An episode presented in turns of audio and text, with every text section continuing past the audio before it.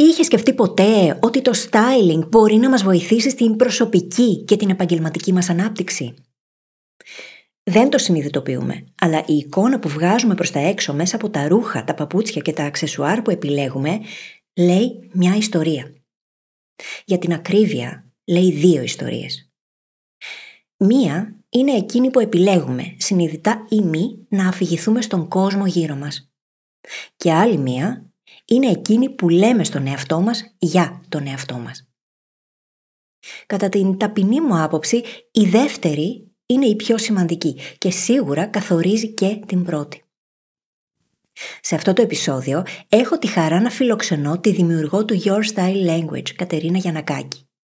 Ίσως τη γνωρίζεις ήδη από το πολύ χρήσιμο περιεχόμενο που μοιράζεται στα social media. Η Κατερίνα υπηρετεί εδώ και περισσότερα από 20 χρόνια τον χώρο της μόδας και έχει περάσει από όλα τα στάδια. Είτε μιλάμε για σχεδιασμό και παραγωγή γυναικείων συλλογών, είτε για visual merchandising και άλλα πολλά που θα μας πει και η ίδια. Μέσα από αυτό το ταξίδι καθοδηγεί γυναίκες και άντρες για να βρουν τη στιλιστική τους ταυτότητα και να εκφράσουν μέσα από την εικόνα τους αυτό που πραγματικά είναι. Θέλει να βοηθήσει όσο το δυνατόν περισσότερους ανθρώπους να αναδείξουν τον καλύτερο εαυτό τους και να αλλάξουν τη ζωή τους ανακαλύπτοντας το προσωπικό τους στυλ. Στο επεισόδιο συζητάμε μεταξύ άλλων για το πώς η αυτογνωσία συνδέεται με το στυλ μας, ποια είναι τα τρία βασικά σημεία που απαρτίζουν το styling Κάπου εδώ η Κατερίνα μας δίνει ένα σημαντικό mental model για να απλοποιήσουμε το styling στα πιο βασικά του δομικά στοιχεία και να ξεκινήσουμε και τη μία και καλύτερη συμβουλή που θα μας φέρει σημαντικά αποτελέσματα αν την εφαρμόσουμε φυσικά. Λοιπόν, ετοιμάσου για μερικά διαμαντάκια με το potential να απογειώσουν το στυλ σου και να υποστηρίξουν την προσωπική και επαγγελματική σου ανάπτυξη. Α, και πριν σε αφήσω να απολαύσεις το επεισόδιο, θα σου ζητήσω να μείνεις μαζί μου μέχρι το τέλος. Θέλω να σου δώσω μερικά ακόμα πιο πρακτικά βήματα για τις επόμενες μέρες. Καλή ακρόαση. Αν έπρεπε να διαλέξεις ανάμεσα στα εξής. Α. Να πετύχεις όλα όσα θέλεις επαγγελματικά και οικονομικά. Β. Να είσαι χαρούμενος, υγιής και να έχεις γύρω σου ανθρώπους που σε αγαπούν. Ή Γ. Να βρεις σκοπό στη ζωή σου και να κάνεις τη διαφορά. Ποιο από τα τρία θα επέλεγες; Λοιπόν, σου έχω υπέροχα νέα. Δεν χρειάζεται να διαλέξεις. Μπορείς να τα έχεις όλα. Το θέμα είναι πώς μπορούμε να πετύχουμε όλα όσα θέλουμε, ενώ παράλληλα είμαστε ευτυχισμένοι και νιώθουμε ολοκληρωμένοι, χωρίς να πρέπει να συμβιβαστούμε. Αυτό είναι το ερώτημα που θα απαντήσουμε μαζί και μας περιμένει ένα εκπληκτικό ταξίδι. Το όνομά μου είναι Φίλης Γαβρίλιδου και σε καλωσορίζω στο podcast μου Φιλισοφίες. Καλώς ήρθες, Κατερίνα. Χαίρομαι πάρα πολύ που σε έχω καλεσμένη στις φιλοσοφίες. Καλώς σε βρήκα, φίλη. Σε, σε ευχαριστώ πάρα πάρα πολύ για αυτή την πρόσκληση. Πραγματικά είναι μεγάλη μου χαρά που είμαι εδώ μαζί σου. Έχουμε ξανακάνει συζητήσεις στο παρελθόν και ήταν πολύ ενδιαφέρουσες. Οπότε δεν υπήρχε περίπτωση όταν σκέφτηκα ότι θέλω να συζητήσω για το θέμα styling as a superpower στην εκπομπή να μην καλέσω εσένα. Σε ευχαριστώ πολύ και η αλήθεια είναι ότι όσες φορές έχουμε συνδεθεί και έχουμε μιλήσει, πραγματικά οι κουβέντες ήταν συναρπαστικές, πάρα πολύ ωραίες. Και πρέπει να σου πω και ένα μεγάλο ευχαριστώ.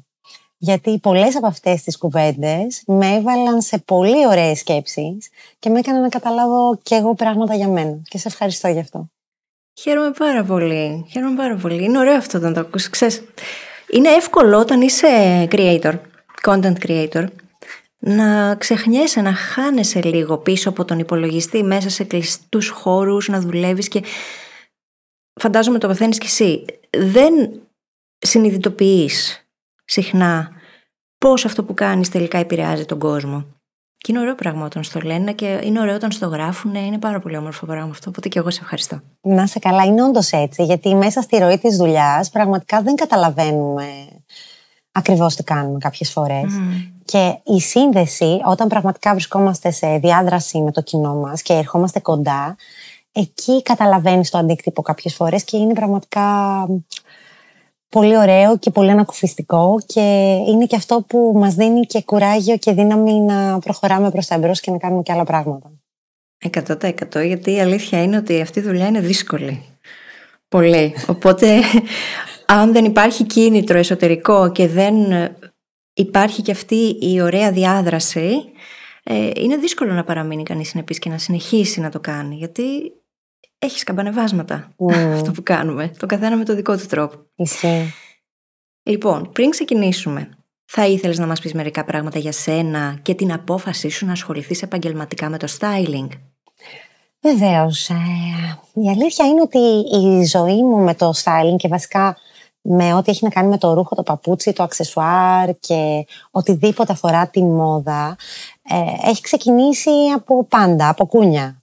Η μαμά μου και η γιαγιά μου ήταν μοδίστρες. Ο παππούς μου ήταν παπουτσάς. Ο μπαμπάς μου είναι μουσικός και καλλιτέχνης. Γενικώς γεννήθηκα μέσα σε μια οικογένεια όπου ράβαμε συνεχώς. Η γιαγιά μου με κυνηγούσε πάντα να μην πατάω καρφίτσες και βάλει παντόφλες Κατερίνα και όλο αυτό. Ε, ήταν κομμάτι της επικοινωνίας μας και της δημιουργικότητας μεταξύ των μελών της οικογένειας όλο αυτό. Ήταν ε, πάρα πολύ όμορφο. Ε, έπλεκα από πολύ μικρή, ε, έμπαινα μέσα στα ντουλάπια της γιαγιάς και ε, τρελαινόμουν να παίζουμε τα κουμπιά της, είχε άπειρα βάζαμε κουμπιά. Μου άρεσε πάρα πολύ και τα κοσμήματά της και όλο αυτό.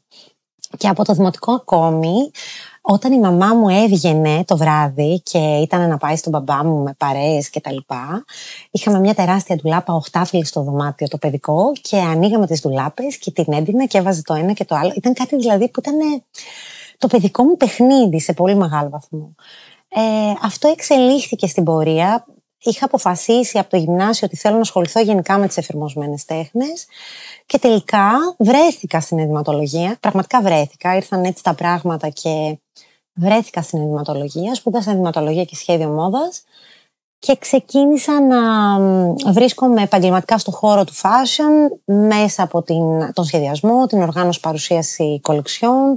Πέρασα από όλα τα στάδια, βρέθηκα στη Λιανική πάρα πολλά χρόνια με επώνυμα brand και όλη αυτή η διάδραση με κάθε στάδιο, με τα υφάσματα, με τις πρακτικές ραφής, με το πατρόν, με, το, με την οργάνωση των κολεξιών και μετά πια με την καθημερινότητα της κάθε γυναίκας, του πώς δίνοντας κάποια χρήματα θέλει να αποκτήσει μια εικόνα, έτσι, θέλει να δει τον εαυτό της στον καθρέφτη και να νιώσει αυτοπεποίθηση, να νιώσει καλά.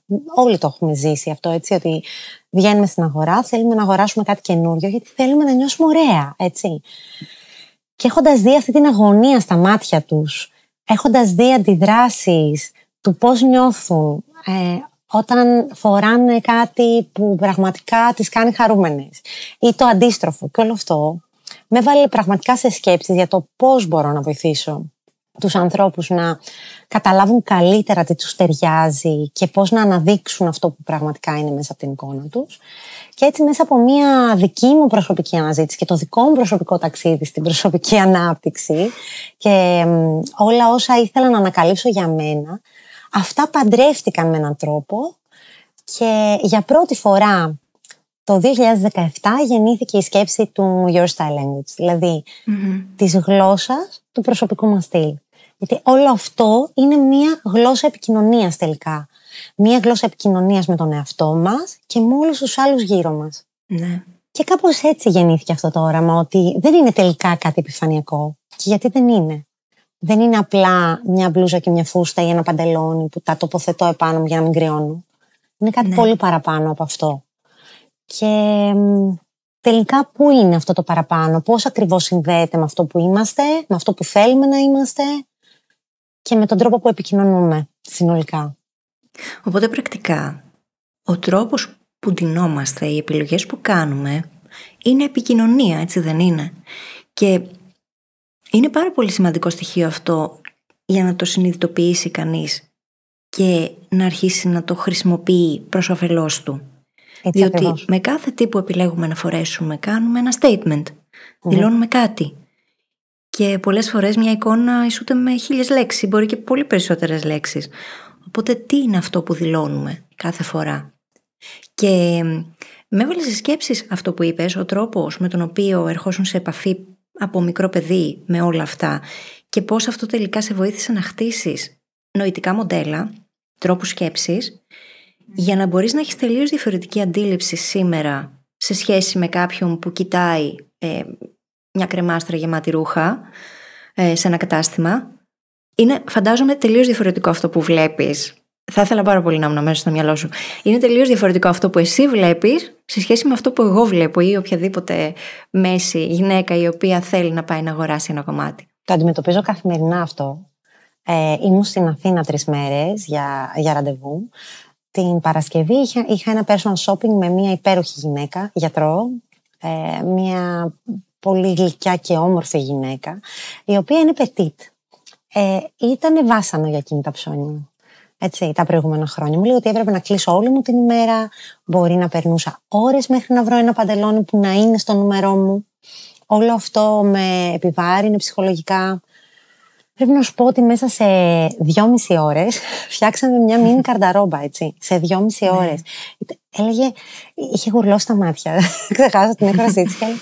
Πώς το κάνεις αυτό; Δεν έχω ξαναγοράσει στη ζωή μου δύο παντελόνια μέσα σε μια μισή ώρα. Δεν ποτέ. Ποτέ όμως. Ε, γιατί αυτό που μπορώ να δω εγώ και αυτό ισχύει για όλους μας σε κάτι, έτσι. Δεν είναι, δεν ε, είμαι εγώ κάτι ξεχωριστό σε σχέση με όλους τους υπόλοιπους. Όλοι εκεί που εστιάζουμε και εκεί που έχουμε αφιερώσει χώρο, χρόνο και ενέργεια, έχουμε αποκτήσει άλλα skills σε σχέση με κάτι που δεν έχουμε ασχοληθεί σε αυτή τη ζωή, έτσι. Σίγουρα εγώ δεν είμαι γιατρός, οπότε δεν μπορώ να καταλάβω αυτό που θα καταλάβαινε εκείνη για την επιστήμη της. Ε, σίγουρα όμως αυτή η εκπαίδευση και οι πάρα πολλές ώρες που έχω αφιερώσει πάνω σε αυτό από παιδί μέχρι σήμερα έχουν διαμορφώσει ακριβώς ένα μοντέλο του να μπορώ να μπαίνω σε ένα χώρο που μπορεί να έχει εκατοντάδες κομμάτια και κάνοντας ένα σκανάρισμα να βλέπω αυτό που είναι για σένα. Mm-hmm. Πόσο υπέροχο πράγμα. Και είναι η ίδια λογική έτσι. Εγώ το ζω από τη δική μου την οπτική στη δική μου δουλειά. Πολλές φορές κάνω συζητήσεις και για μένα είναι ένα από τα βασικά μου skills το να βρίσκω τις κατάλληλες ερωτήσεις. Mm. Και αυτό δεν είναι δεδομένο. Για πολλά χρόνια θεωρούσα ότι είναι δεδομένο. Δεν είναι δεδομένο. Γιατί όταν βρεις την κατάλληλη ερώτηση, ξεκλειδώνονται πάρα πολλά πράγματα. Και είναι αυτό όταν βλέπεις μάτια να φωτίζονται. Είναι υπέροχο πράγμα. Δεν είναι πάρα πολύ ωραίο. Είναι υπέροχο. Και φαντάζομαι ότι έχεις πολλές τέτοιες ιστορίες να αφηγηθείς, έτσι. Είμαστε ευλογημένοι άνθρωποι, πραγματικά. Ναι. Είναι, είναι πάρα πολύ ωραίο αυτό. Να το βιώνει κανείς. Είναι υπέροχο, ναι. Είναι υπέροχο πράγμα. Να γίνεσαι συμμέτοχος με κάποιον τρόπο στο ταξίδι κάποιου άλλου. Στο δικό του ταξίδι του ήρωα. Είναι πάρα πολύ ωραίο πράγμα. Ε, είναι το, το δώρο που σου έχει δοθεί, γιατί το πιστεύω πραγματικά αυτό, ότι μας έχουν δοθεί δώρα, ότι όλοι έχουμε κάποια μαγικά εργαλεία στα χέρια μας.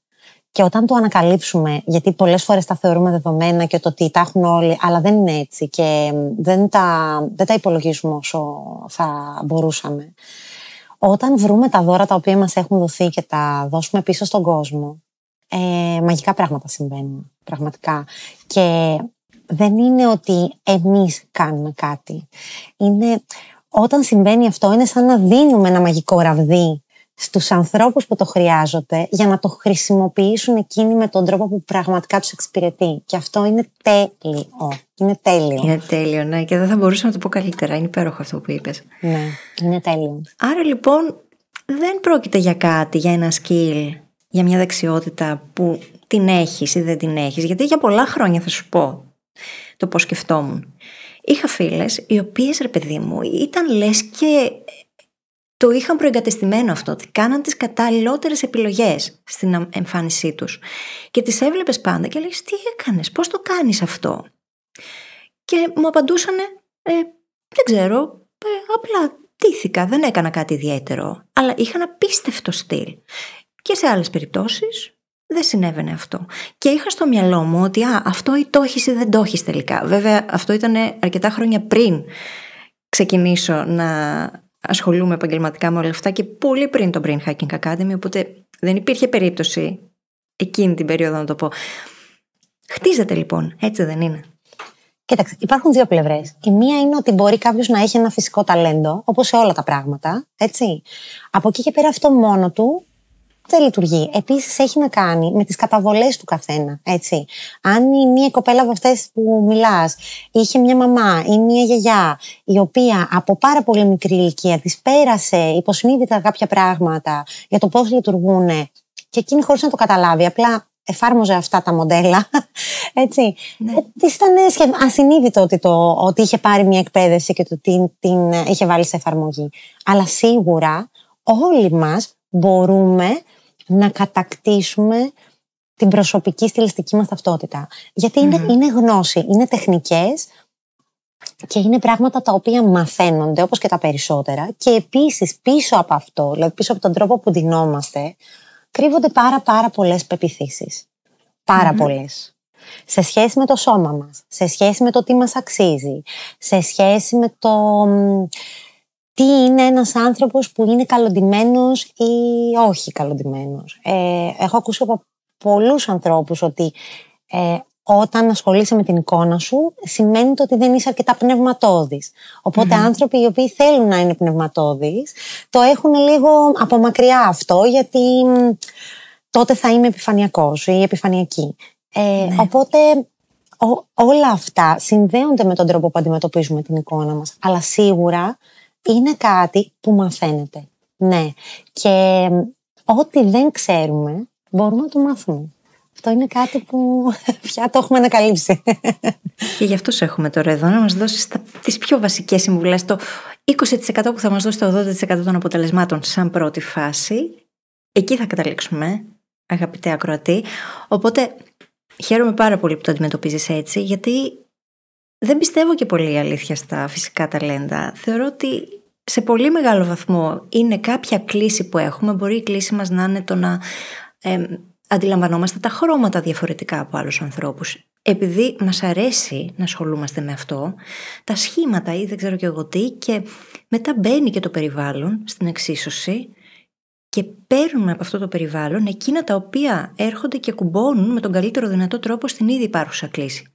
Οπότε κάπως αυτό χτίζεται. Είναι και η φύση και το περιβάλλον που παίζουν σημαντικό ρόλο εδώ. Θα μπορούσε να είναι ένα άλλο παιδί που δεν το ενδιαφέρει καθόλου και τώρα να μην μιλούσαμε, να ήταν σε τελείως ε, διαφορετική φάση ζωής. Μπορεί να έχει ασχοληθεί με τη δικηγορία, να έχει, να έχει κάνει οτιδήποτε διαφορετικό. Έτσι, έτσι ακριβώς. Και το έχω δει να συμβαίνει αυτό πολλές φορές. Και στα μέλη της κοινότητάς μας, δηλαδή.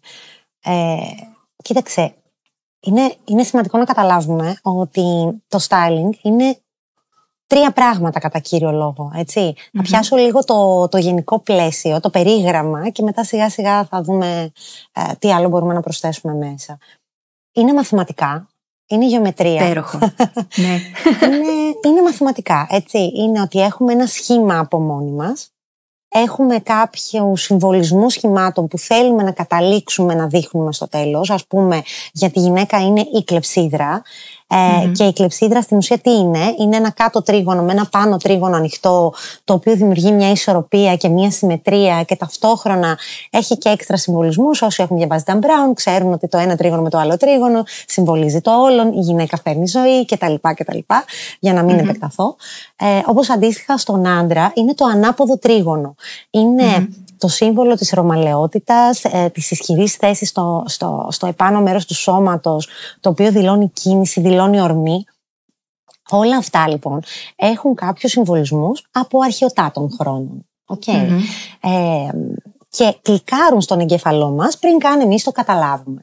Απ' την άλλη μεριά εμείς έχουμε ένα άλλο σχήμα, το οποίο μπορεί να μην είναι το ιδανικό σχήμα που θέλουμε να πετύχουμε στα μάτια κάποιου που μας βλέπει. Τι κάνουμε λοιπόν, παίρνουμε τα σχήματα από τα ρούχα που τοποθετούμε επάνω μας, τα βάζουμε με έναν τέτοιο τρόπο, ώστε στο τέλος να δείχνουμε κλεψίδρες ή ανάποδα τρίγωνα ή τέλος πάντων ό,τι άλλο θέλουμε να πετύχουμε για κάποιο λόγο, γιατί μετά πάμε σε πιο advanced τεχνικές, που μπορεί να θέλουμε να σπάσουμε αυτά τα μοτίβα και να δημιουργήσουμε άλλα.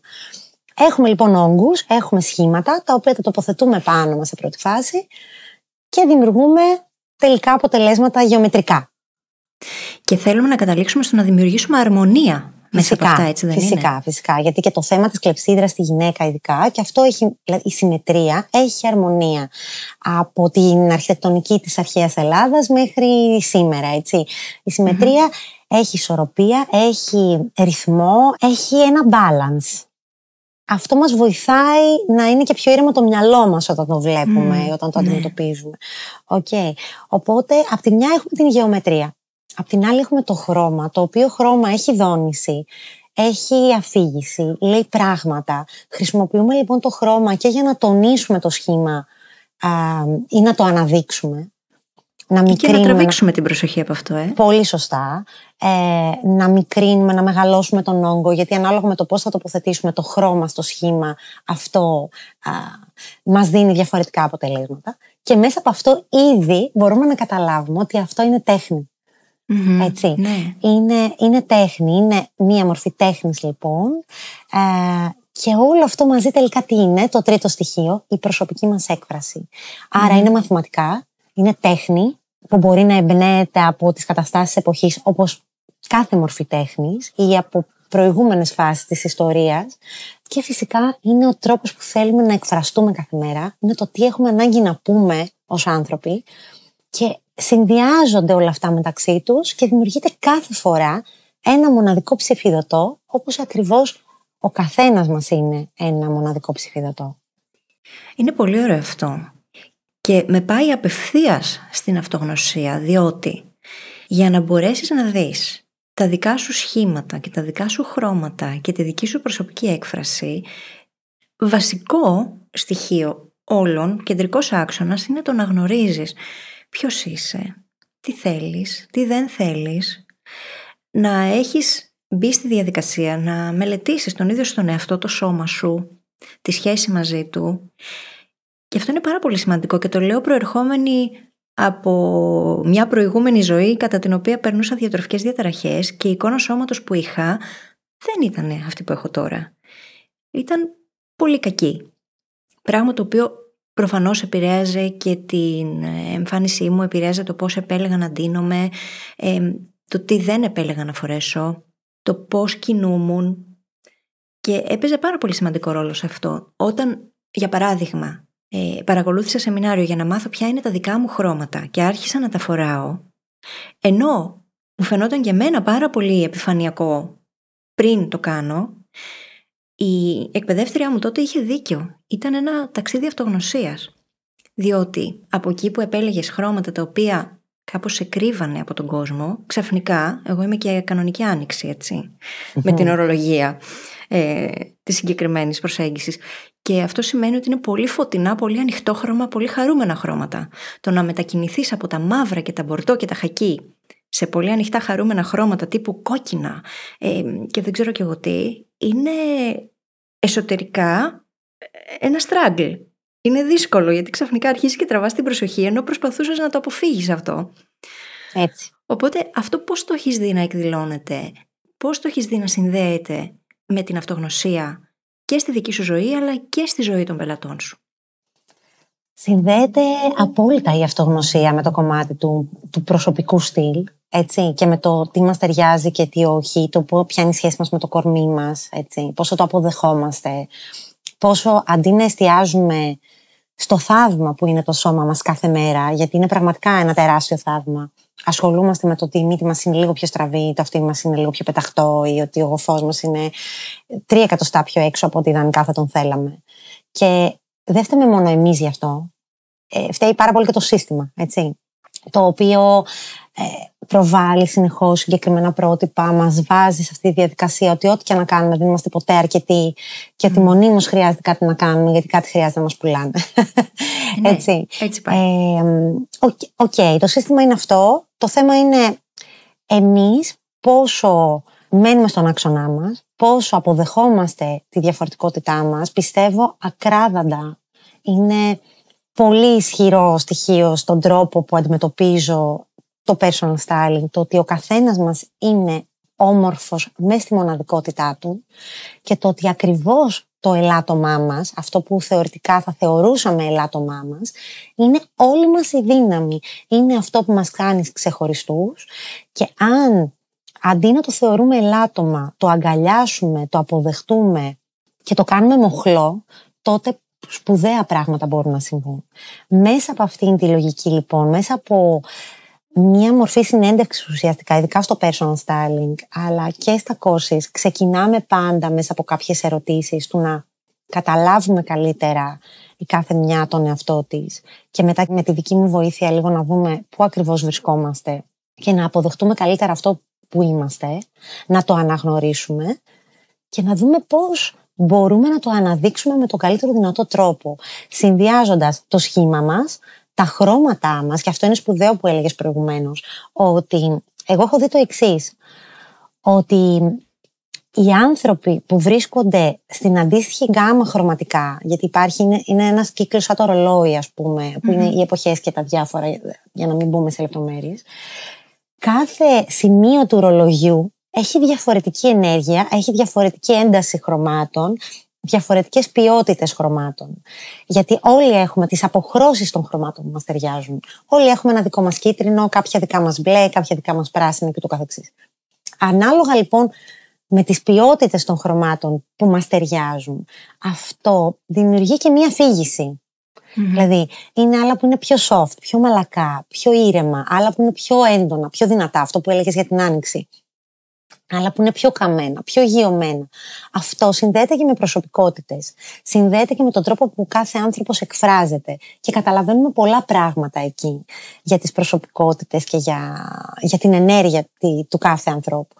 Ε, και φυσικά, για μένα πάρα πολύ σημαντικό, ανεξάρτητα από το σχήμα και από το χρώμα, ή μάλλον συνδυαστικά ακόμη καλύτερα, είναι η προσωπικότητά μας, είναι το δικό μας ταξίδι και κυρίως το πώς θέλουμε να εκφραστούμε, τι θέλουμε να πούμε, ποια είναι η δική μας αφήγηση, ποια είναι η δική μας ιστορία.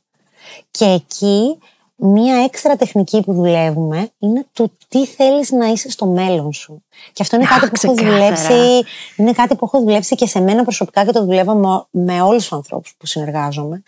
Ναι. Και τους λέω πάντα, αν σου έδινε ένα μαγικό λιχνάρι και σου έλεγα ότι δεν έχεις κανέναν περιορισμό, ξέχνα τη μαμά σου, το παιδί σου, τον άντρα σου, το πού είσαι, ξέχνα τα όλα αυτά. Πού θα ήθελες να είσαι ιδανικά πέντε χρόνια από σήμερα; Δε τη ζωή σου ταινία, χωρίς κανέναν περιορισμό. Λοιπόν, Κατερίνα, αυτή την ερώτηση την κάνω συνέχεια και στο community μας και στο coaching και δεν είχα σκεφτεί ποτέ ότι μπορεί να τεθεί και για το styling και για το πώς βλέπεις τον εαυτό σου σε πέντε χρόνια και μέσα από τα ρούχα σου. Μέσα από το πώς εμφανίζεσαι. Υπέροχο mental model αυτό. Πίστεψέ με, επειδή το έχω δουλέψει πριν από όλα σε μένα και το δουλεύω καθημερινά με τους ανθρώπους που συνεργάζομαι, τι κάνουμε; Παίρνουμε το ρόλο και τον φοράμε σήμερα. Ναι, ναι και πόσο πιο εύκολο μπορεί να γίνει από το να γίνει μέσα από τις επιλογές που κάνουμε στο styling. Θέλω να σκεφτούμε όλοι ένα ρόλο στο θέατρο ή στον κινηματογράφο. Εντάξει. Φαντάσου ότι γίνεσαι μία βικτοριανή πριγκίπισσα, ξέρω εγώ. Ναι, ναι, ναι. Εντάξει. Με το που θα βάλεις το κοστούμι, θα χτενιστείς, θα βαφτείς, θα μπεις μέσα σε αυτό και ειδικά αν βρεθείς και σε ένα περιβάλλον, σε ένα σκηνικό, αρχίζεις και μιλάς και φέρεσαι προς αυτή την κατευθυνση ναι. Λοιπόν, είναι φανταστικό το πόσο ο εγκέφαλος το συλλαμβάνει αυτό και αρχίζει και θέτει ερωτήσεις ή αρχίζει και εστιάζει σε αυτά που σε φέρνουν πιο κοντά σε αυτή την εικόνα. Άρα, αν εσύ θέλεις να είσαι κάτι συγκεκριμένο σε πέντε χρόνια από σήμερα και αρχίζεις σήμερα να ντύνεσαι σύμφωνα με αυτό, λίγο, λίγο, λίγο, λίγο κάθε μέρα, αρχίζει το μυαλό σου και σκέφτεται προς αυτή την κατεύθυνση, αρχίζει και λειτουργεί προς αυτή την κατεύθυνση, αρχίζει και κάνει ερωτήσεις του πώς μπορώ να το πετύχω αυτό και με ένα μαγικό τρόπο αρχίζουν και συμβαίνουν αυτά τα πράγματα.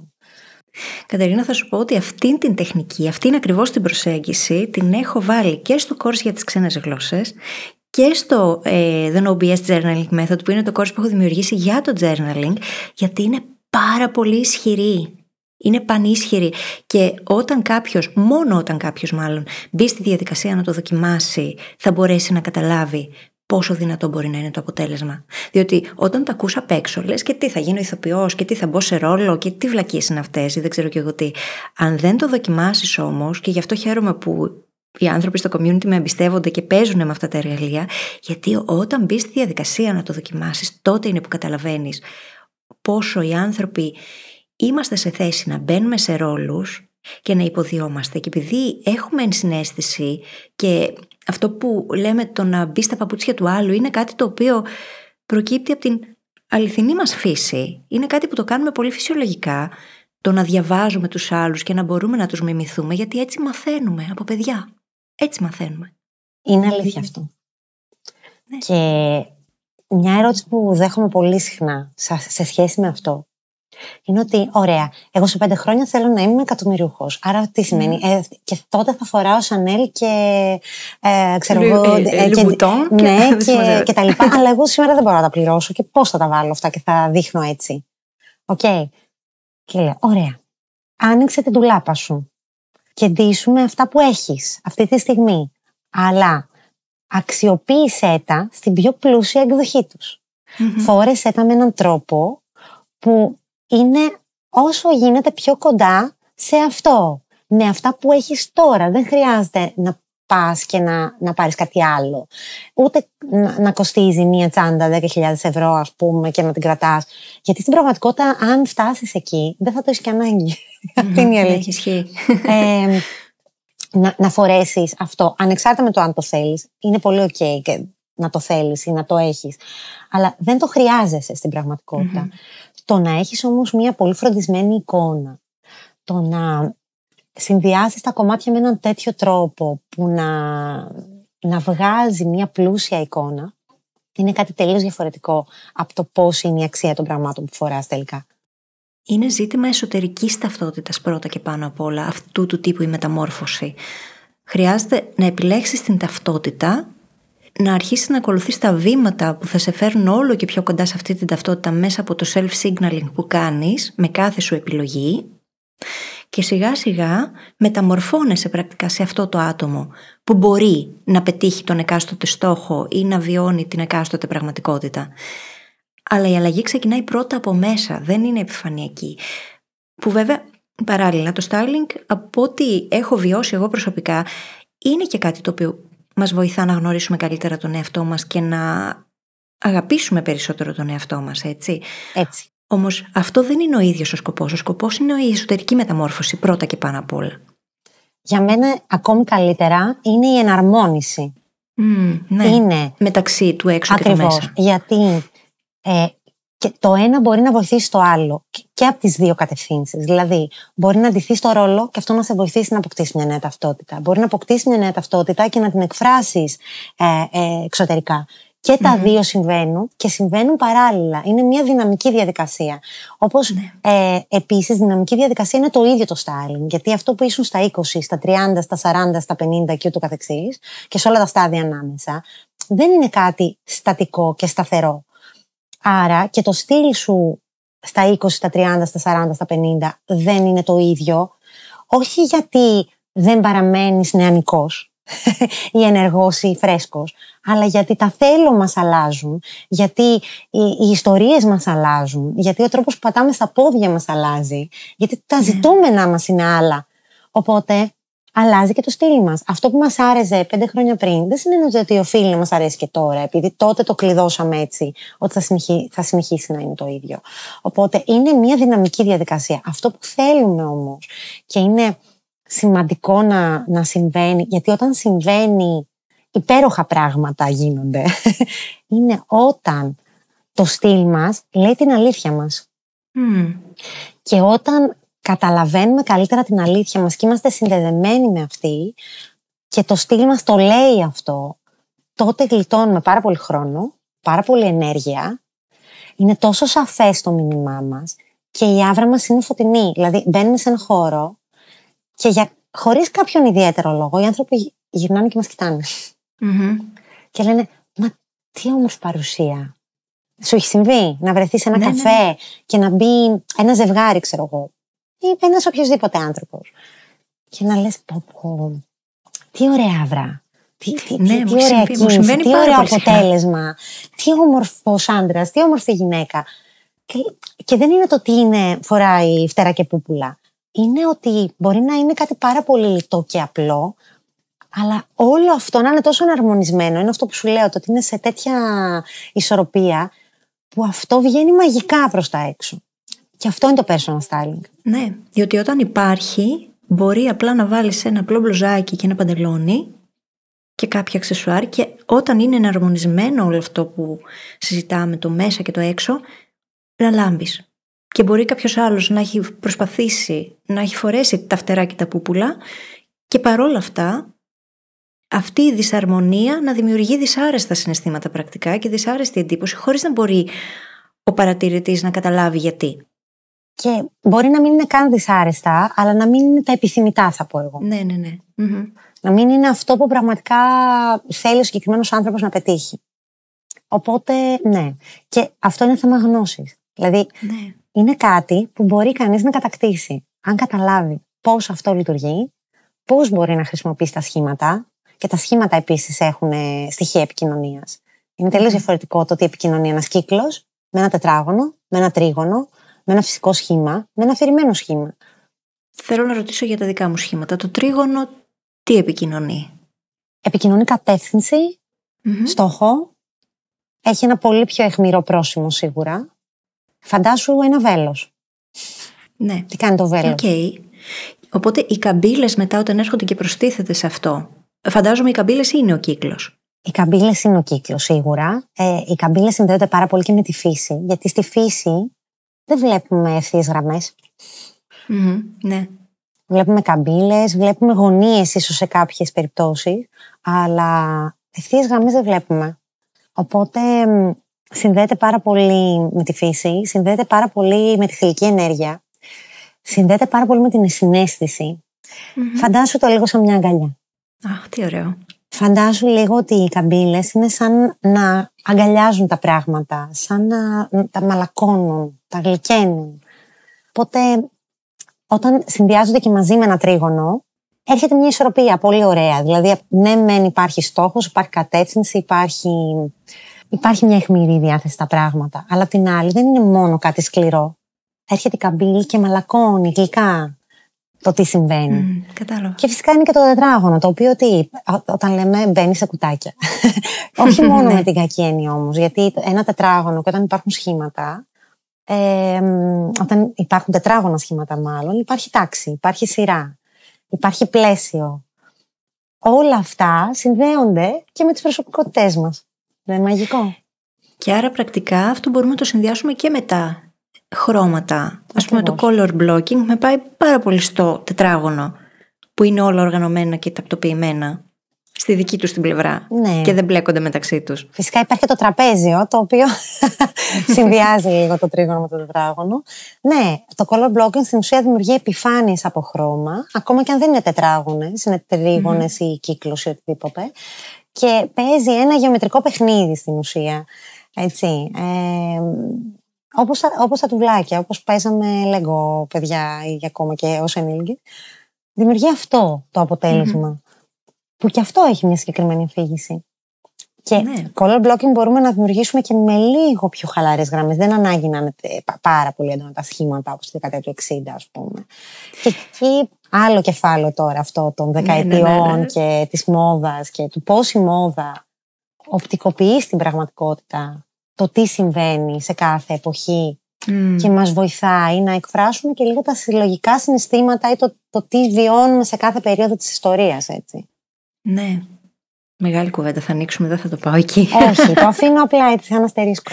Είναι πάρα πολύ ενδιαφέρον, πάρα πολύ ενδιαφέρον. Λοιπόν, θα μπορούσα να αρχίσω να κάνω πάρα πολλές ερωτήσεις πάνω σε αυτό, αλλά δεν θα σε εκμεταλλευτώ τόσο πολύ. λοιπόν, μας είπες άρα τι μπορούμε να κάνουμε, πώς μπορούμε να απλοποιήσουμε στην ουσία το styling, το οποίο είναι τρία πράγματα, τρία βασικά πράγματα. Είναι τα σχήματα, τα χρώματα και η προσωπική μας ε, Έκφραση. αφήγηση, η έκφρασή μας μέσα από αυτά. Οπότε ήδη αυτό αρχίζει και το απλοποιεί κάπως. Δηλαδή, αν δω εγώ τα σχήματά μου, κατανοήσω καλύτερα πώς μπορώ να φέρω ισορροπία στο πάνω και το κάτω μέρος του σώματος, γιατί για τις γυναίκες αυτό ισχύει. Αν το τρίγωνο το κάτω έχει μεγαλύτερο όγκο, χρειάζεται το πάνω να έρθει κάπως και να κουμπώσει με Να το κάτω. Να, ενισχυθεί, ναι. να, δημιουργήσει μια αρμονία, να δημιουργήσουμε μάλλον μια αρμονία καλύτερη ανάμεσα στον πάνω και τον κάτω όγκο ή το αντίστροφο, ανάλογα με το σωματότυπο. Και φυσικά έχουμε και, τη, και τις γυναίκες μήλο, οι οποίες έχουν τη μεγαλύτερη ένταση στο μέσο τη, του σώματος, οπότε εκεί θέλουμε να αντιστρέψουμε αυτή τη γραμμή, Ναι, ναι, να, ναι. Δώσουμε, να, να δώσουμε ένταση επάνω, κάτω και να στενέψουμε κάπως στη μέση κτλ. Οπότε υπάρχουν πολλοί τρόποι που μπορεί να συμβεί αυτό. Ήδη αυτό αρχίζει και μου το απλοποιεί πάρα πολύ στο μυαλό, γιατί αν ξέρεις ότι δεν χρειάζεται να μάθεις τα πάντα, χρειάζεται να καταλάβεις τρία βασικά πράγματα και πώς δουλεύουν και να αρχίσεις να τα παρατηρήσεις σε σένα, αρχίζει και γίνεται πολύ πιο εύκολο. Ισχύει. Ας πούμε, σε ό,τι αφορά τα χρώματα, μου έκανε εντύπωση το πώς άρχισε, δεν θυμάμαι πώς λεγόταν ο συγκεκριμένος ε, καθηγητής, άρχισε να παρατηρεί στους φοιτητές του, στην καλών τεχνών, ότι επέλεγαν τα χρώματα που χρησιμοποιούσαν στον καμβά τους με βάση το τι τέριαζε στο δέρμα τους. Και το κάνω τελείως υποσυνείδητα, δεν συνέβαινε συνειδητά, απλώς ήταν αυτό που τους τέριαζε, δεν τους τέριαζε και είχε να κάνει με το χέρι και πώς το χέρι ερχόταν σε αντιθεση ή εναρμονιζόταν με τα σχέδια στον καμβά. Και ήταν τόσο εντυπωσιακό. Γιατί πρακτικά όταν εμείς γνωρίζουμε ποιο είναι το δέρμα μας και ξέρουμε να παρατηρήσουμε το πώς το κάθε χρώμα έρχεται και ε, αντιπαραβάλλεται με το ίδιο μας το δέρμα, αρχίζουν τα πράγματα και απλοποιούνται. Αρχίζεις και καταλαβαίνεις για ποιο λόγο ένιωθα άβολα τόσα χρόνια με αυτό το φόρεμα, τόσα χρόνια, τέλος πάντων, με αυτό το χρώμα, ας πούμε. Ή γιατί δεν μου κάθεται, ρε παιδί μου, αυτό το χρώμα, αυτό το φόρεμα, το είδα στη φίλη μου, ήταν τόσο ωραίο, έλαμπε και εγώ το φόρεσα και ήταν σαν τσουβάλι πάνω μου. Σαν να πέταξα πάνω μου μια κουρτίνα, ρε παιδί μου. Τι είναι αυτό που κάνει διαφορά; Όταν αρχίσει και τα εξηγήσει αυτά τα πράγματα και τους δίνεις όνομα και προσανατολισμό στο μυαλό του που να κοιτάξει, αρχίζει και εξηγεί έπειτα το γιατί πίσω από αυτές τις εμπειρίες, αυτά τα βιώματα του τύπου το έβαλα αλλά δεν μου έκανε ενώ στην άλλη κοπέλα ήταν υπέροχο. Ναι. Και εκεί δημιουργούνται πάρα πολλά ερωτηματικά, ειδικά με τα social media που ο κόσμος καταναλώνει πάρα πολύ περιεχόμενο, που βλέπει ε, κάτι φορεμένο πάνω σου, πάνω μου σε μία influencer και λέει «Α, θα το πάρω», το παίρνει και ξαφνικά είναι μια πολύ διαφορετική εικόνα. Γιατί ακριβώς το ότι ταιριάζει σε σένα δεν σημαίνει ότι ταιριάζει και σε μένα. Το ότι θέλεις να πεις εσύ με την εικόνα σου και πώς αυτό βγαίνει από την άβρα σου και από την ενέργειά σου σε συνδυασμό με τα σχήματα και τα χρώματα. Δεν έχει καμία σχέση με το τι θέλω εγώ και θα επιστρέψω σε αυτό το μοναδικό ψηφίδωτο. Έτσι, γιατί ο καθένας μας είναι ένα μοναδικό ψηφιδωτό. Και η άλλη πλευρά, δηλαδή, αν το πάρουμε από την άλλη πλευρά, μπορεί να βρεθούν δύο γυναίκες με το ίδιο φόρεμα σε ένα event και να είναι τελείως διαφορετικές μεταξύ τους. Ακριβώς γιατί ο τρόπος που θα βάλουμε το ίδιο ρούχο και ο τρόπος που θα το περπατήσουμε είναι τελείως άλλος για τον καθένα μας, ακόμα και αν φοράμε το ίδιο ρούχο. Okay. Οπότε, το σημαντικότερο όλο είναι να καταλάβουμε το δικό μας ψηφιδωτό να το αναγνωρίσουμε, να μάθουμε τις τεχνικές, γιατί μετά μαθαίνουμε τις τεχνικές, τις κατανοούμε, τις καταλαβαίνουμε, τις κάνουμε κτήμα μας, τις δουλεύουμε, γιατί οτιδήποτε μαθαίνουμε, ξέρεις πάρα πολύ καλά ότι αν δεν το βάλουμε σε εφαρμογή, δεν το κάνουμε πράξη, στην πραγματικότητα δεν το μαθαίνουμε. Μένει απλά μια γνώση ναι. κλεισμένη στο ντουλάπι, στο ράφι, σε ένα βιβλίο. Το σημαντικό είναι να αρχίσουμε να πειραματιζόμαστε, να αρχίσουμε να δοκιμάζουμε πράγματα και να παρατηρούμε, να βλέπουμε τι λειτουργεί, τι δεν λειτουργεί, τι μας κάνει να νιώθουμε πάρα πολύ ωραία και σίγουρα έχουμε όλοι μέσα στην τουλάπα μας κάποια go-to outfit αυτό που λέμε. Δηλαδή αυτό που λες όταν θέλω να νιώσω καλά, βάζω αυτά. Ναι. Πώς μπορεί όμως μια ντουλάπα να είναι γεμάτη από go-to outfit; Αυτός είναι ο στόχος. Ναι, ναι, αυτό ναι. που κανονικά, γιατί αυτό που λέμε ο κανόνας 80-20, ισχύει και για την τουλάπα μας. δηλαδη οι περισσότεροι από εμάς φοράμε μόνο το 20% του περιεχομένου της τουλάπας μας τελικά. Είναι αυτό που λένε: Έχω πάρα πολλά ρούχα, αλλά τελικά δεν έχω τίποτα να φορέσω. Και καταλήγω να φοράω τα ίδια και τα ίδια. Που τι είναι, είναι αυτό το 20% που είναι τα go-to outfit με τα οποία νιώθουμε πραγματικά καλά. Το ζήτημα είναι πώς μπορούμε να αρχίσουμε να πειραματιζόμαστε με το υπόλοιπο 80 με βάση όλες αυτές τις τεχνικές αλλά πριν απ' όλα θέλει χαρτί και μολυβι ναι. Θέλει χαρτί και μολύβι, θέλει να κάτσουμε να συνομιλήσουμε με εμάς ή με έναν ειδικό. Θα είναι μεγάλη μου χαρά να τα πούμε παρέα και να δούμε τι θέλουμε τελικά ποιο είναι το κορμί μας, ποια είναι τα χρώματά μας, τι θέλουμε να πούμε, τι θέλουμε να πετύχουμε και μετά σιγά σιγά να αρχίσουμε αυτά τα τουβλάκια και όλα τα στοιχεία αυτά να τα ενώνουμε μεταξύ τους και να αρχίσουμε να δημιουργούμε εικόνες. Και εκεί να παρατηρούμε πώς νιώθω. Γεμίζω αυτοπεποίθηση και ενέργεια. Είναι μαγικό, είναι μαγικό, στο λέω αλήθεια, όταν ναι, ναι. ναι. ένας άνθρωπος βρίσκεται μέσα σε ένα outfit που νιώθει πάρα πολύ ωραία, το πώς αρχίζει και κινείται μέσα στο χώρο είναι σαν να του έχεις βάλει βενζίνη ναι, ναι, ναι, και ναι, αρχίζει και πιάνει χώρο, ανοίγει τα χέρια, σηκώνεται η πλάτη, περπατάει πέρα, δόθε. Αλλάζει Και όταν δεν νιώθει καλά με αυτό που φοράει, κλείνεται. Μαζεύεται, περιορίζεται η κίνηση, κατεβαίνει το κεφάλι. Είναι μαγικό το πώς μιλάει η γλώσσα του σώματος. Ναι, ναι, ξεκάθαρα. Και θα πάω πάλι σε αυτό που λέω συνέχεια στο, στο κοινό και στο community, ότι όλα καταλήγουν τελικά στο χαρτί και στο μολύβι, στο journaling. Να πιάσετε χαρτί και μολύβι και να γράφετε. Να γράφετε, παιδιά.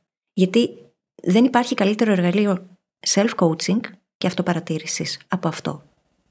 Και μπορεί να μας βοηθήσει να έρθουμε σε πολύ καλύτερη επαφή και επικοινωνία με το μέσα μας, ακόμα και σε ό,τι αφορά τα ρούχα που θα φορέσουμε.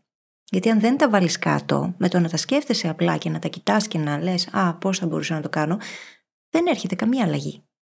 Χρειάζεται να μπεις στη διαδικασία να μελετήσεις, να αυτοπαρατηρηθείς, να τα πεις με τον εαυτό σου, να συζητήσεις μαζί του και μετά να αρχίσεις να περνάς τη δράση, να πειραματίζεσαι, να βλέπεις τι ταιριάζει, τι δεν ταιριάζει, τι πήγε καλά, τι δεν πήγε καλά, τι αφήνω πίσω. Γιατί μέσα σε όλα αυτά τα ρούχα, φαντάζομαι, που έχουμε όλοι, εγώ είμαι. Ε, δηλώνω ένοχη γι' αυτό.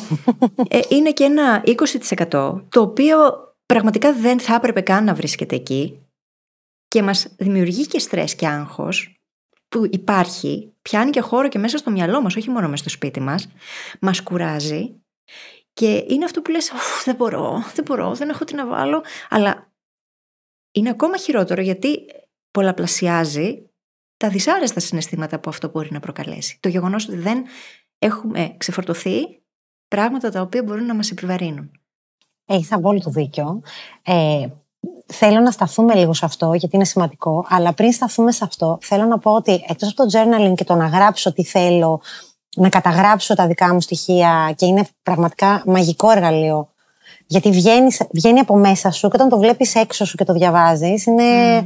ε, λειτουργεί με πολύ διαφορετικό τρόπο και μπράβο που το κάνεις τόσο μαγικά αυτό γιατί είναι όντως ε, εξαιρετικό εργαλείο. Σε ό,τι έχει να κάνει με το styling, έξτρα από το να γράφουμε, ε, εγώ θα προτείνω σε όσους μας ακούσουν να φωτογραφίζουν καθημερινά ναι. τα outfit. Ε, ναι. Ειδικά αυτά που τους αρέσουν πολύ. Δηλαδή όταν για κάποιο λόγο φτιάξει μια πολύ όμορφη εικόνα και πεις Αχ, τώρα νιώθω υπέροχα. Βγάλε μια selfie στον καθρέφτη και δημιούργησε ένα database στο κινητό σου ή ένα φάκελο με φωτογραφίες από τα, από τα outfit που λειτουργήσαν. Και πολλές φορές κάτι το νιώθουμε διαφορετικά ή το βλέπουμε στο καθρέφτη διαφορετικά και όταν το δούμε στη φωτογραφία, γιατί το δουλεύουμε πάρα πολύ ε, στα courses με τα κορίτσια κάθε ηλικίας που δουλεύουμε παρέα, ε, η φωτογραφία μας βοηθάει πολύ καλύτερα να καταλάβουμε τι λειτουργεί και τι δεν λειτουργεί από ότι η αίσθηση που έχουμε στον καθρέφτη μας. Και μπορούμε μετά να το παρατηρήσουμε και με προσοχή και με, με, το, με το χρόνο μας. Και να διορθώσουμε πράγματα ή να αναγνωρίσουμε πράγματα που έχουμε κάνει πάρα πολύ ωραία που δεν το καταλαβαίνουμε στο καθρέφτη. Το έχω δει άπειρες φορές να συμβαίνει, σας το συστήνω ανεπιφύλακτα. Τι ωραίο εργαλείο. Ευχαριστούμε πάρα πολύ, Κατερίνα. Δεν το είχα σκεφτεί ποτέ έτσι. Και με το challenge που κάναμε, γιατί στο, στο, στο κλείσιμο της χρονιάς, ε, έκανα ένα challenge 100 days, 100 outfits στο Instagram, το οποίο mm-hmm. πήγαν έλπιστα καλά και έτσι βρεθήκαμε πάρα πολλές γυναίκες να μοιραζόμαστε καθημερινά τα δικά μας outfit. Ο στόχος ήταν να μην φορέσουμε ακριβώς το ίδιο outfit για καμία από αυτές τις 100 μέρες. Να υπάρχει πάντα μια μικρή αλλαγή. Και δεν χρειάζεται άπειρα ρούχα για να γίνει αυτό. Χρειάζεται απλά να τα συνδέουμε κάθε φορά με λίγο διαφορετικό τρόπο. Είτε με τα αξεσουάρ, είτε με κάτι. Αυτό λοιπόν μας ξεβολεύει, μας κάνει πολύ πιο δημιουργικούς καθημερινά και αν το καταγράψουμε κιόλας, ε, πέρα από το ότι έχουμε τα πιστήρια το κάνουμε, και αυτό είναι σημαντικό, μας δίνει έτοιμες λύσεις και για αργότερα, παιδιά. Ναι. Έτσι. Και ε, είναι σημαντικό να τολμάμε, γιατί ρούχα είναι στην τελική ανάλυση. Δεν είναι, ε, δεν είναι επέμβαση ανοιχτή καρδιάς, έτσι. Ναι, ναι, πραγματικά. Πάρα πολλές φορές φοβόμαστε να το κάνουμε, γιατί δεν ξέρω, ότι θα νιώθουμε ότι θα εκτεθούμε ή οτιδήποτε. Αλλά είναι ρούχα. Αν δεν μας αρέσει κάτι, απλά τα βγάζουμε και τα φοράμε αλλιώς. Τόσο απλό. Και μακιγιάζ και μαλλιά φυσικά, αλλά OK. Okay. Και επιστρέφω σε αυτό που λέγαμε για την τουλάπα και για την καθισμένη ενέργεια που υπάρχει εκεί. Τα έχει πει η Μαρή Κοντό πολύ καλύτερα από μένα. Αλλά σε κάθε περίπτωση, όταν απελευθερώσουμε πράγματα τα οποία δεν είναι πια δικά μας, δημιουργούμε το χώρο για να έρθουν τα δικά μας. Και ένα άλλο πολύ σημαντικό και αυτό που δημιουργεί ίσως τα όχι τόσο θετικά συναισθήματα είναι το ότι όταν έχουμε κομμάτια τα οποία δεν είναι δικά μας και τα έχουμε μπροστά στα μάτια μας κάθε πρωί όταν ανοίγουμε την τουλάπα, τι μας προκαλεί, τι, τι μοτίβο προκαλεί; Ότι εμείς δεν είμαστε αρκετά καλές για τα ρούχα που είναι εκεί. Ή αρκετά καλοί. Ενώ τα ρούχα είναι εκεί για να ικανοποιήσουν τις δικές μας ανάγκες. Τα ρούχα πρέπει να είναι αρκετά καλά για εμάς ή τέλος πάντων κατάλληλα για εμάς. Όχι εμείς να είμαστε κατάλληλοι για τα ρούχα. Είναι πάρα πολύ σημαντικό αυτό που λες. Άρα, το να έχουμε εμείς στην τουλάπα μας ρούχα τα οποία δεν είναι κατάλληλα για μας, είναι μικρότερα νούμερα από αυτό που φοράμε, είναι ποιότητες που δεν μας ευχαριστούν, είναι οτιδήποτε δεν το θέλουμε πια, δεν έχουν κανένα λόγο να είναι εκεί. Και αν υπάρχει μία σκέψη για το τα λυπάμαι όμως, έχω δώσει τα χρήματά μου και τα λοιπά, σκεφτείτε ότι υπάρχουν άνθρωποι που μπορεί μέσα από αυτά τα ρούχα να γίνουν πραγματικά ευτυχισμένοι και ότι μέσα από αυτό που δεν είναι πια για μας μπορούμε να προσφέρουμε χαρά, ποιότητα και αξία σε άλλους ανθρώπους που το έχουν ανάγκη. Είτε φίλοι μας, είτε άνθρωποι του περιβάλλοντός μας, είτε άνθρωποι που το έχουν πραγματικά ανάγκη, έτσι. Ναι. Και μέσα, μέσα από αυτό και χαρά να δώσουμε και να λυτρωθούμε εμείς και να προχωρήσουμε παρακάτω. Ξεκάθαρα. Οπότε τολμήστε το όλοι, ειδικά τώρα, γιατί ξεκινάμε μια νέα χρονιά, είμαστε στην αρχή μιας νέας χρονιάς και είναι μια πολύ ωραία κάθαρση. Ναι. Όλο αυτό. Για να δημιουργήσουμε χώρο για εκείνα που πραγματικά θέλουμε να έχουμε στη ζωή μας. Έτσι. Και στην τουλάπα μας και στην εικόνα μας. Λοιπόν, είναι φανταστική συζήτηση. Θα μπορούσα να σου φάω πέντε ώρες από τη ζωή σου, αλλά δεν θα το κάνω. Σε ευχαριστώ για αυτό. Ε, ε, είναι, είναι αμοιβαίο, νομίζω. Ναι. Ε, μίλα μου λίγο για το πώς προσεγγίζεις τη διαφορετικότητα στην έκφραση μέσα από το styling, γιατί έχει συνεργαστεί με εκατοντάδες ανθρώπους. Και κάθε ένας από εμάς και κάθε μία από εμάς έχει τη δική του μοναδικότητα. Αυτό πώς μπορεί κανείς να το διαχειριστεί; Και Έχεις βρει κρυμμένα μαθήματα σε αυτό; Πάρα και στο πολλά. πώς εσύ βλέπεις τους άλλους και το πώς εκείνοι βλέπουν τον εαυτό τους και σένα; Είναι πάρα πολλά τα μαθήματα. Ε, κάθε φορά νομίζω ότι φεύγω όλο και πιο πλούσια σε εμπειρίες και συναισθήματα και μοίρασμα. Είναι μαγικό. Είναι μαγικό πραγματικά. Είναι συναρπαστικό. Ε, έχει πάρα πολύ μεγάλη σημασία κάθε φορά ε, να βγαίνεις από το δικό σου θέλω και από τη δική σου λογική και κάθε φορά να μπαίνεις στα παπούτσια του άλλου. Δεν έχει κανένα νόημα τι αρέσει σε μένα και τι μου αρέσει να φοράω εγώ και τι είναι σημαντικό να τοποθετήσω σε σένα προκειμένου να φέρουμε το αποτέλεσμα που εσύ θέλεις. Άρα, κάθε φορά βγαίνω από το εγώ μου και μπαίνω στο εσύ σου. Είναι ωραία άσκηση ταπεινότητας αυτή, έτσι. Είναι πάρα πολύ ωραίο και είναι άσκηση ταπεινότητας σίγουρα. Ε, είναι κυρίως άσκηση ότι δεν είναι. Πώς να σου το πω, γίνεσαι το δοχείο, γίνεσαι το μέσο mm, μιας mm. γνώσης η οποία έρχεται να καθίσει πάνω σε έναν άνθρωπο και να του, να του δημιουργήσει διαφορετικά αποτελέσματα. Παίρνουμε τις τεχνικές, σίγουρα ένα εκπαιδευμένο. Είναι σαν τον ψυχολόγο, ρε παιδί μου. Δηλαδή, όπως ε, ή τέλος πάντων ένας ε, σύμβουλος υγείας, ψυχικής υγείας δεν θα σου πει τη γνώμη του για κατι Θα σε βάλει σε διαδικασία να καταλάβεις εσύ τι, ναι, τι είναι ναι. καλύτερο για σένα. Εντάξει, στη δική μου την, την πρακτική δουλεύει πιο πολύ ως mentoring, δηλαδή θα σου στήσω μια εικόνα, αλλά το, το, ο τρόπος που θα το κάνω κρατάει αυτά τα χαρακτηριστικά, δηλαδή το πώς εσύ θέλεις να είσαι. Πρώτα συζητάμε. Πρώτα συζητάμε μία με δύο ώρες, πρώτα παίρνεις ένα ερωτηματολόγιο το οποίο απαντάς και μετά συζητάμε είναι μια μορφή ψυχοθεραπείας, όπου δεν είμαι ψυχολόγος, αλλά μέσα από όλα αυτά που δουλεύουμε, προσπαθώ να καταλάβω όσο γίνεται καλύτερα το τι θέλεις, το γιατί το θέλεις. Το γιατί για μένα είναι πάρα πολύ σημαντικό. Ναι, το να καταλάβω ναι. το γιατί το θέλεις. Το να καταλάβω τι είναι σημαντικό για σένα και ποια είναι τα συναισθήματα που θέλεις να βιώνεις μέσα από τον τρόπο που ντύνεσαι Και αφού καταλάβω τι συνήθειέ σου, καταλάβω την καθημερινότητά σου, γιατί και αυτή είναι πολύ σπουδαία, έτσι. Ωραία όλα αυτά, τα συναισθηματικά κτλ. Αλλά πρακτικά αυτό πώς μπορεί να είναι εφαρμόσιμο κάθε μέρα; Τι να το κάνω αν εσύ λατρεύεις τα δωδεκάποντα και κάθε μέρα περπατάς τέσσερα χιλιόμετρα. Ξέρω εγώ. Δεν γίνεται να το κάνεις αυτό πάνω σε δωδεκάποντα. Μπορείς να το κάνεις όμως στους τέσσερις πόντους, στους πέντε. Αν, αν σε δυναμώνει το να φορά, ας πούμε, να τα κούνει πάμε να το βάλουμε πρακτικά στην καθημερινότητά σου. Οπότε, παίρνουμε και δημιουργούμε σιγά σιγά όλο αυτό, πάντα με ό,τι εσύ χρειάζεσαι, χρησιμοποιώντας το μάξιμο όλες τις τεχνικές που έχω στα χέρια μου. Και αν δεν το φέρει κανείς στα μέτρα του τελικά, μέσα από αυτή την αυτογνωσία που περιγράφεις και την ενδοσκόπηση και την κατανόηση του πώς αυτή η γνώση έρχεται και κουμπώνει στις δικές μου ανάγκες και στη δική μου οικολογία και στη δική μου πραγματικότητα, δεν μπορεί να λειτουργήσει. Γιατί δεν έχει μετατραπεί σε επίγνωση αυτή η γνώση. Ακριβώς. Είναι ξένο ρούχο. Είναι φορεμένο. ναι, είναι ναι. φορεμένο, ναι. Δεν είναι δικό σου. Και αντίστοιχα, δηλαδή αυτό και σε επίπεδο personal styling, αλλά εκεί που είναι το ακόμα πιο συναρπαστικό για μένα, δηλαδή εκεί είναι απερίγραπτο, έτσι. Είναι μέσα στα courses, μέσα στις uh, διαδικτυακές τάξεις που έχουμε από τα courses του Your Style Language και τη διάδραση που υπάρχει μεταξύ όλων των μελών, μεταξύ γυναικών, το πόσο τελικά όλες αυτές οι ανησυχίες, οι φόβοι που έχουμε, η σχέση με το κορμί μας, η σχέση με τις πεπιθήσεις μας, με το τι μας έχει πει η μαμά μας, το τι έχει πει μια θεία όταν ήμασταν παιδιά, με όλα αυτά, πώς έρχονται κάθε φορά μέσα σε ένα διαδραστικό μάθημα ή σε, σε μια συνάντηση που θα κάνουμε για ερωτήσεις και τα λοιπά.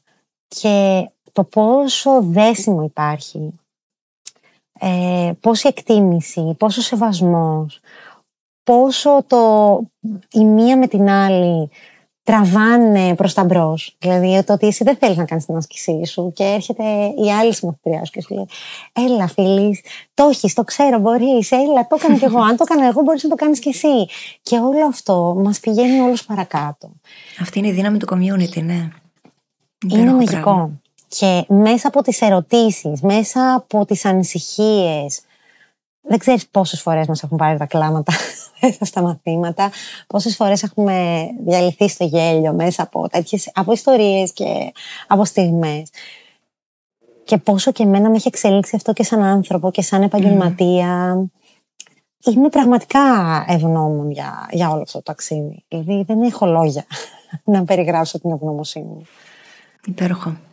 Είναι υπέροχο και είναι και ωραίο γιατί συνειδητοποιείς ότι δεν είσαι μόνη. Ότι αυτά που νόμιζες ότι τα έχεις περάσει μόνο εσύ, πράγματα που έχεις ακούσει να σου λένε, τελικά είναι πολύ πιο συνηθισμένα και δεν είσαι μόνη. Με την καλή έννοια δεν είναι και τόσο συνηθισμένα. Ότι το περνάνε και άλλοι, οπότε ναι. πρώτον δεν είμαι μόνη και δεύτερον ε, μπορώ κι εγώ. Έτσι. δεν είσαι μόνη και δεν είσαι η μόνη, mm, όπως ναι, τους ναι. λέω πολύ συχνά. Και ναι, μπορείς να τα καταφέρεις, γιατί ό,τι δεν ξέρεις μπορείς να το μάθεις. Ναι, ναι, ναι, ξεκάθαρα. Και ό,τι, ό,τι δεν έχεις κατακτήσει, μπορείς να το κατακτήσεις και να γίνει δικό σου. Τι ωραίο μήνυμα αυτό.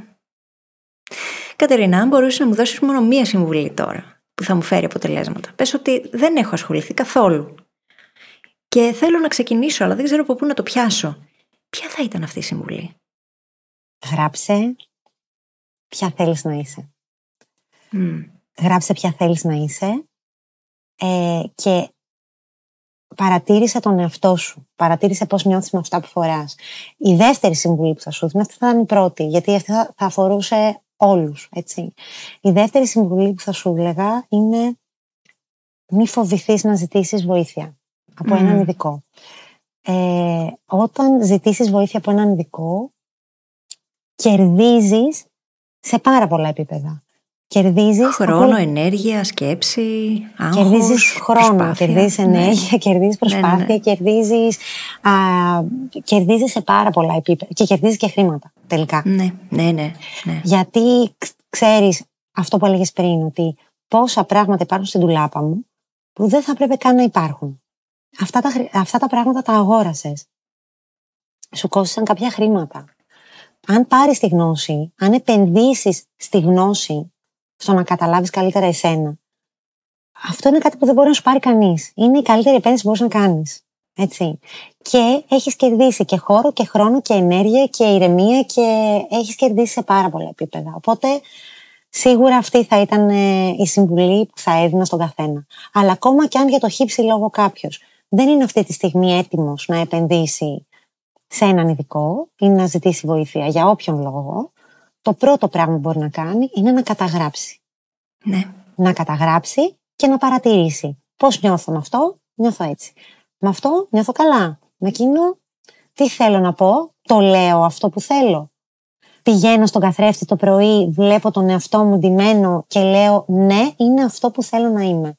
Αν δεν είναι, τι μπορώ να κάνω, τι μπορώ να αλλάξω, τι μπορώ να προσθέσω ή να αφαιρέσω προκειμένου να με περιγράφει καλύτερα η εικόνα μου; Και πάντα ξεκινούν όλα στο επίπεδο των επιλογών που μας καθορίζουν και των αποφάσεών μας. Οπότε όταν έχεις χτίσει αυτή την αυτεπίγνωση και την γνώση μέσα από την παρατήρηση και την καταγραφή, είσαι σε θέση να πάρεις καλύτερες αποφάσεις.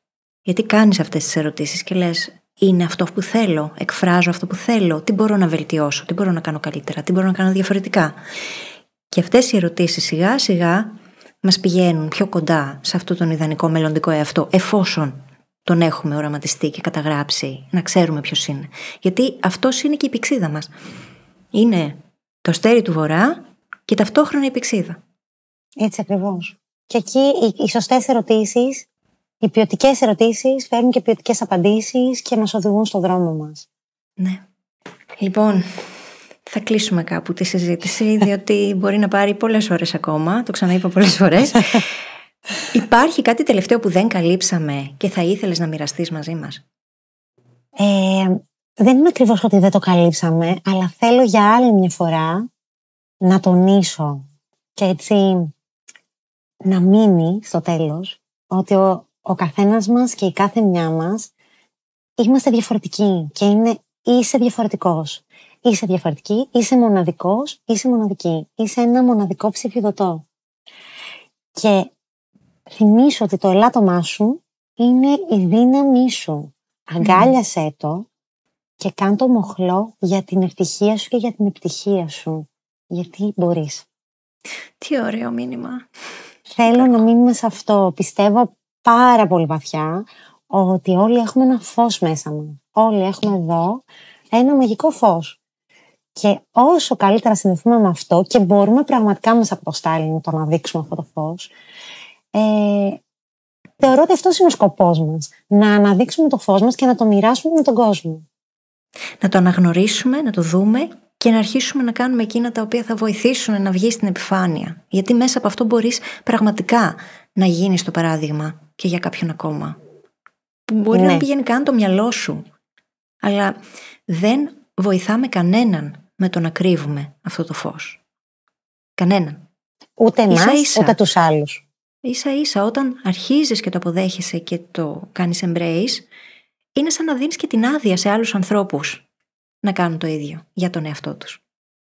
Φίλοι, είμαι σίγουρη και εγώ έχω βρεθεί σε αυτή τη θέση ότι όταν ξεκινήσαμε κάθε μια μας στο προσωπικό της ταξίδι και στην προσωπική ανάπτυξη αλλά και σε ό,τι κάνουμε, είδαμε άλλους και είπαμε και, και για μένα είναι απόλυτα έτσι. Δηλαδή, όταν είδα το μεντορά μου να κάνει πράγματα που νόμιζα ότι δεν μπορώ να κάνω και όταν έμαθα το δικό του ταξίδι, ε, είπα, ναι, αφού μπορεί εκείνος, μπορώ κι εγώ. Και μα το έλεγε τότε. Αν μπορώ εγώ, μπορείς κι εσύ. Και έτσι είναι. Και από το παράδειγμα μαθαίνουμε, όπως είπες. Οπότε, ναι. Επίσης, μια φράση την οποία η οποία είναι για μένα μότο και μάντρα, είναι ότι γίνει εσύ η αλλαγή που θέλεις να δεις τον κόσμο. Να το έχει πει ναι. ο υπέροχος αυτός άνθρωπος. Είναι τεράστιο πράγμα. Και μπορούμε να γίνουμε, μπορούμε κάθε μέρα να κατακτούμε πράγματα. Και το στυλ μας. Και δεν είναι τόσο επιφανειακό όσο κάποιοι νομίζουν ότι είναι. Καθόλου επιφανειακό δεν είναι. Καθόλου. Και το λέω ως άνθρωπος που έχει να κάνει αρκετή δουλίτσα ακόμα με αυτό, διότι δεν έχω αφιερώσει το χρόνο. Έχω τη γνώση, αλλά δεν έχω αφιερώσει το χρόνο για να την εφαρμόσω στο βαθμό που θα μπορούσα.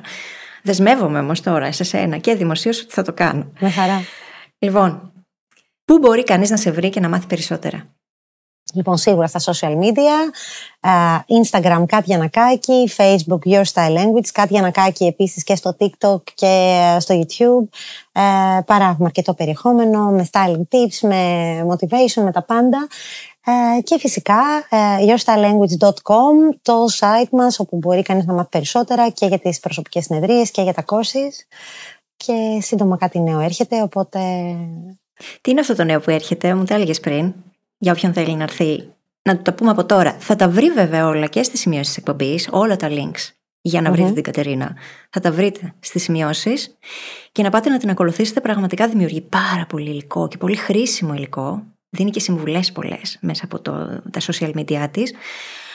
Αλλά τι είναι αυτό που ετοιμάζετε, Κατερίνα; Το Your Style Breakthrough, το οποίο είναι πραγματικά ένα breakthrough στο προσωπικό μας στυλ, είναι το βασικό course του Your Style Language και uh, ξανανοίγει και πάλι σε λίγες μέρες, όπου είναι 12 ενότητες, 6 μαθήματα, κάθε μάθημα έχει 2 ενότητες, που ουσιαστικά σε παίρνει από το χέρι και σε ανεβάζει σκαλοπατάκι σκαλοπατάκι σε αυτή τη σκάλα που σε οδηγεί στο δικό σου προσωπικό στυλ. Και φυσικά με τη δική μου καθοδήγηση, μέσα στην κοινότητα, με διάδραση, με ερωτήσεις, με ασκήσεις κάθε εβδομάδα, οι οποίες είναι παιχνίδι. Εγώ προσωπικά τις θεωρώ παιχνίδι και όχι ασκήσεις με την έννοια του σχολείου, μέσα από το οποίο κάθε γυναίκα μπορεί να κατακτήσει τη δική της στιλιστική ταυτότητα. Sorry guys, είναι λίγο γυναικοκρατούμενο το Your Style Language. Βεβαίως όμως για τους άντρες, φίλους μας, μπορούμε να δουλέψουμε σε προσωπικές συνεδρίες. Και αυτό γιατί έχω την αίσθηση και πολύ θα ήθελα να το ακούσω στα δικά σας σχόλια σε αυτό το επεισόδιο, ότι οι άντρες θέλουν λίγο πιο εξατομικευμένη προσέγγιση. Θέλουν να τους mm. τους δώσεις λίγο τις λύσεις. Είναι πάρα πολύ πάκο ξέρω ότι τους λες. Όντως, ε, ναι. Ε, αλλά δεν θέλουν να, ε, να το ζαλίζουν το πράγμα, να το πω έτσι απλά. Οπότε εκεί δουλεύουμε εξατομικευμένα και όχι σε ένα επίπεδο course. Your Style Breakthrough λοιπόν είναι το βασικό μας course και τα περισσότερα θα τα μάθετε στο link με πολύ πολύ πιο αναλυτικές λεπτομέρειες. Και εγώ ανυπομονώ να μάθω να ξέρεις. Ωραία. με χαρά. Λοιπόν, Ευχαριστώ πάρα πολύ που ήρθες στις φιλοσοφίες. Χάρηκα πάρα πολύ για τη συζήτηση. Να είσαι καλά και σίγουρα θα τα ξαναπούμε, Κατερίνα. Και εγώ σε ευχαριστώ πάρα πολύ, φίλη, για την πρόσκληση. Ήταν μαγική κουβέντα. Πέρασα υπέροχα μαζί σου. Και θα τα πούμε σίγουρα ξανά. Ευχαριστώ πολύ. Να είσαι καλά. Καλή συνέχεια. Καλή συνέχεια και σε σένα και σε όλους όσους μας ακούσαν. Wow. Ήταν μια πολύ ενδιαφέρουσα συζήτηση και προσωπικά πήρα πάρα πολλά που θέλω να εφαρμόσω από εδώ και πέρα στις στιλιστικές επιλογές που κάνω. Κρατάω το κομμάτι με τα τρία βασικά σημεία που απαρτίζουν το styling. Σχήματα, χρώματα, προσωπική έκφραση. Καθώς και την εφαρμογή του 80-20 στην τουλάπα μου. Ένας από τους στόχους μου για τη χρονιά είναι το να τακτοποιήσω καλύτερα τον χώρο μου και όσα είπαμε εδώ με βοηθούν να σκεφτώ πιο καθαρά και το πώς θα τακτοποιήσω την τουλάπα μου. Αν αυτό είναι κάτι που ενδιαφέρει και σένα, τότε σίγουρα θέλεις να ακούσεις και το επεισόδιο της επόμενης Τρίτης, όπου συζητάω με την καλή μου φίλη και professional organizer Βάσια Κόντου για το πώς μπορούμε να βάλουμε το σπίτι και τη ζωή μας σε τάξη. Προς το παρόν, θα σε αφήσω με μία άσκηση. Πάρε χαρτί και μολύβι και κατέγραψε το πώς οραματίζεσαι τον ιδανικό εαυτό σου σε πέντε χρόνια από τώρα. Τι φοράει και πώς κινείται αυτό το άτομο, τι επιλογές κάνει, πώς ζει και πώς δίνεται. Αφού το κάνεις αυτό, κάνε μια λίστα με τα πιο απλά επόμενα βήματα που μπορείς να σκεφτείς και που πιστεύεις ότι θα σε πάνε λίγο πιο κοντά σε αυτόν τον ιδανικό εαυτό. Διάλεξε ένα βήμα, εκείνο που σου φαίνεται πιο εύκολο και κάντο. Έπειτα προχώρες στο επόμενο και στο επόμενο και στο επόμενο. Εδώ κάνουμε την άσκηση αναφορικά με το styling. Εσύ αν θέλεις όμως μπορείς να την εφαρμόσεις για οποιονδήποτε άλλον τομέα σε απασχολεί. Μπορεί το μέλλον που οραματίστηκες να σου φαίνεται πολύ μακρινό. Αλλά η αλήθεια είναι ότι τα μικρά βηματάκια που κάνεις κάθε μέρα με συνέπεια είναι αυτά που θα σε φτάσουν εκεί. Περισσότερα για την Κατερίνα μπορείς να μάθεις τις σημειώσεις της εκπομπής στο phyllisgabriel.com μαζί με επιπλέον υλικό που θα σε βοηθήσει. Θα προσθέσω εκεί και όλα τα links για να μπορέσεις να βρεις την Κατερίνα και να μάθεις περισσότερα για τα προγράμματά της. Και φυσικά, σε περιμένω στο Growth Academy για περισσότερα εργαλεία που σε βοηθούν στην προσωπική και επαγγελματική σου ανάπτυξη και πάνω απ' όλα να σκέφτεσαι πιο καθαρά, να παίρνεις καλύτερες αποφάσεις και να δημιουργείς τη ζωή όπως τη θέλεις και σου αξίζει. Μπορείς να γραφτείς, αν δεν το έχεις κάνει ήδη, στο phyllisgabriel.com κάθετος Academy. A-C-A-D-E-M-Y. Αν σου άρεσε αυτό το επεισόδιο, μοιράσου το με κάποιον που αγαπάς. Μου κάνεις έτσι το καλύτερο κομπλιμέντο που υπάρχει για τη δουλειά μου και συγχρόνως με βοηθάς να βοηθήσω ακόμα περισσότερους ανθρώπους. Μέχρι την επόμενη φορά, θυμήσου, υπάρχει καλύτερος τρόπος και δεν χρειάζεται να συμβιβαστείς. Είμαστε εδώ για να τον βρούμε μαζί.